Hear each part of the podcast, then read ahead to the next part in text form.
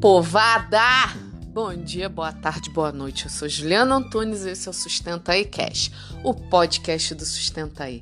Aqui o nosso foco é sustentabilidade nas empresas, mas de uma forma bem diferente do que você costuma ver por aí. Eu voltei agora pra ficar, porque aqui, aqui é o meu lugar. Povada, que saudade que eu tava. Quanto tempo sem vocês ouvirem a minha voz maravilhosa? Mais de um mês, né? Nossa, tanta coisa aconteceu. Flamengo perdeu de 5 a 0. Ganhou agora, mas tá com um monte de uruca, né? Mas em compensação, o Sustentai foi selecionado para o Startup Rio de 2020. Coisa linda, não é? Aí, por causa disso, a gente teve que focar em outras coisas e tava difícil arrumar tempo pro podcast. Mas agora que tudo parece aparentemente normal, a gente voltou para uma nova temporada. E essa vai ser no mínimo curiosa. Engraçado, eu diria. Polêmica, dirão outros. Essa terceira temporada do Sustenta iCast vai ser sobre mitos da sustentabilidade corporativa.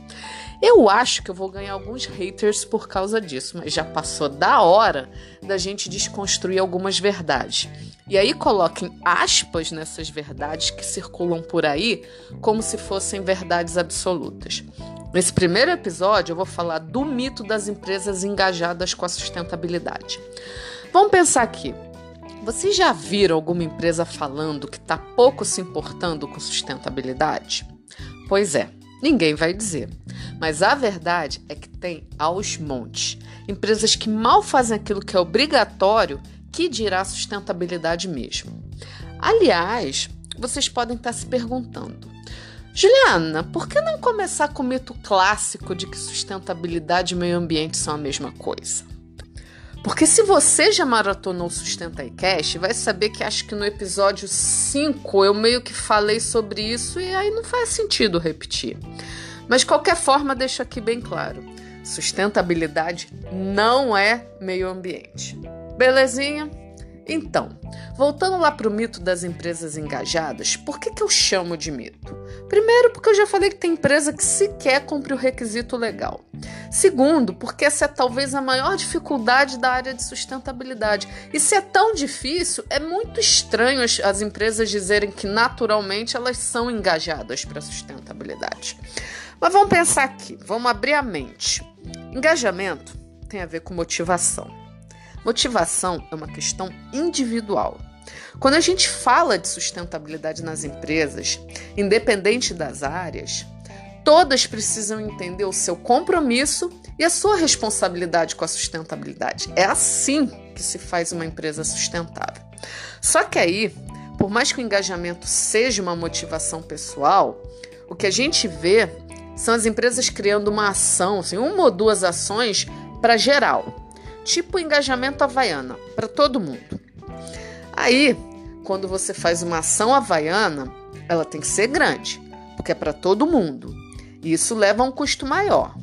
Só que ao mesmo tempo em que você tenta agradar todo mundo, a verdade é que você não vai agradar ninguém, porque as pessoas não são iguais e a forma como elas percebem a sustentabilidade é diferente. Imagina entra ano e sai ano as pessoas terem sempre que ouvir sobre reciclagem e copo de plástico. Porque é isso que acontece no engajamento havaiano, você nivela por baixo. E como tragédia pouco é bobagem, já tendo o agente complicador com o lance da motivação ser individual, para piorar, tem a própria visão das empresas, e eu estou colocando praticamente todo mundo no mesmo saco, que acham que elas só precisam fazer engajamento para sustentabilidade duas ou três vezes por ano, que está tudo bem.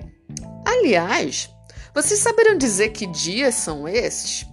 Pois é, 5 de junho, que é o Dia Mundial do Meio Ambiente, dia 21 de setembro, que é o Dia da Árvore, e na CIPAT, às vezes, quando o pessoal de segurança do trabalho dá um espacinho para falar de meio ambiente. Aí, além de reforçar aquele mito rancento de que sustentabilidade e meio ambiente são a mesma coisa, a ação de engajamento é basicamente a mesma: entregar na hora do almoço uma mudinha de árvore para o colaborador que mora em apartamento.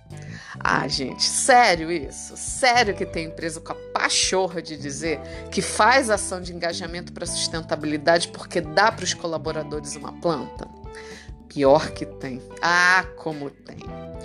Na época da Semana de Meio Ambiente desse ano, eu estava curiosa para saber o que, que, ia ser feito pelas empresas por causa da pandemia.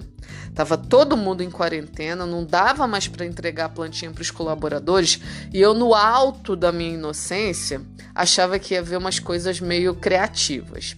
Aí eu perguntei nos grupos de WhatsApp o que, que ia ser feito e tudo que me falaram foram aquelas obviedades de sempre.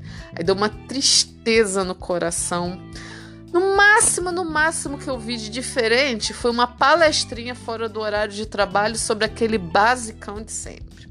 Tipo, isso dá maior bad, porque a própria área de sustentabilidade reclama da dificuldade de adesão na empresa. Mas na hora que tem a chance de fazer diferente, todo mundo faz igual. Que a gente já sabe que não dá em nada. Será que não está na hora de mudar a estratégia? A primeira pergunta que eu faço nas empresas que dizem querer engajar para a sustentabilidade é como elas tratam a sustentabilidade para os novos funcionários. Em quase 100% dos casos, é um EAD safado que fala de coleta seletiva, do copo plástico, do kit caneca para o café e squeeze para beber água e que sustentabilidade está na missão da empresa. Ai, gente, socorro, né? Socorro mesmo. Quando a empresa não tem AD, mas por ser uma unidade operacional, ela te obriga a fazer aquele treinamento de segurança do trabalho, o que pode acontecer é na última meia hora você assistir quatro ou cinco slides falando da suposta importância que tem a área de sustentabilidade. Imagina um gerente executivo, um diretor que foi contratado pela empresa tendo esses treinamentos. Aí depois o nego reclama que o financeiro, que o planejamento ignoram completamente a sustentabilidade. Meu irmão, até eu ignoro assim. Então o que, que a gente pode fazer? A primeira coisa é parar de achar que faz engajamento porque tem AD cretina e plantinha para todo mundo no dia 5 de junho. A segunda questão é que não vai ter resultado diferente fazendo a mesma coisa. Por mais clichê que essa frase soe, é a mais pura verdade. Ai, Juliana, mas eu não tenho muita verba. Quem falou de grana, meus queridos? Eu tô falando de criatividade. Eu já engajei unidade inteira fazendo história em quadrinho a um custo baixíssimo. A área de comunicação tá aí para ajudar vocês. Já engajei para tema de acessibilidade gastando 300 reais. 300 reais. Repito, não dá para querer resultado diferente fazendo a mesma coisa. A terceira questão, e talvez essa seja mais crítica, é entender que engajamento só funciona se for recorrente. E aí eu tô falando de engajamento de qualquer coisa, não só de sustentabilidade. Vamos pegar o exemplo da plantinha. Se não regar todo dia, ela morre. Engajamento é isso. Nossa, que coisa mais meiga, nem parece eu. Mas a verdade é que se não cultivar engajamento, ele murcha. Só que engajamento é o único viés possível para se criar a tal da cultura de sustentabilidade que tanta empresa diz que tem. Ah, sério? Tem mesmo? Então mostra. Enfim, galera, eu ainda tô me reacostumando com o podcast sozinho, sozinha. Então esse vai acabar sendo mais curtinho mesmo. Mas me digam aí, será que eu cumpri o objetivo de pôr abaixo o mito de engajamento de sustentabilidade das empresas que acham que fazem o suficiente com combão? É a deixa de horror, mais xícara de café, mais squeeze, mais mudinha de árvore para a galera que mora em apartamento? Enfim, quem quiser entrar em contato comigo, mandar alguma sugestão ou tirar alguma dúvida, ou se tiver algum problema que está apoquentando o coração e acha que eu tenho capacidade para trazer a pessoa amada em três dias, é só mandar um e-mail para contato@sustentaí.com. Quem ainda não curtiu, curte a gente lá nas redes sociais: YouTube, Facebook, Instagram, barra Sustentaí. Espero vocês na semana que vem e fui!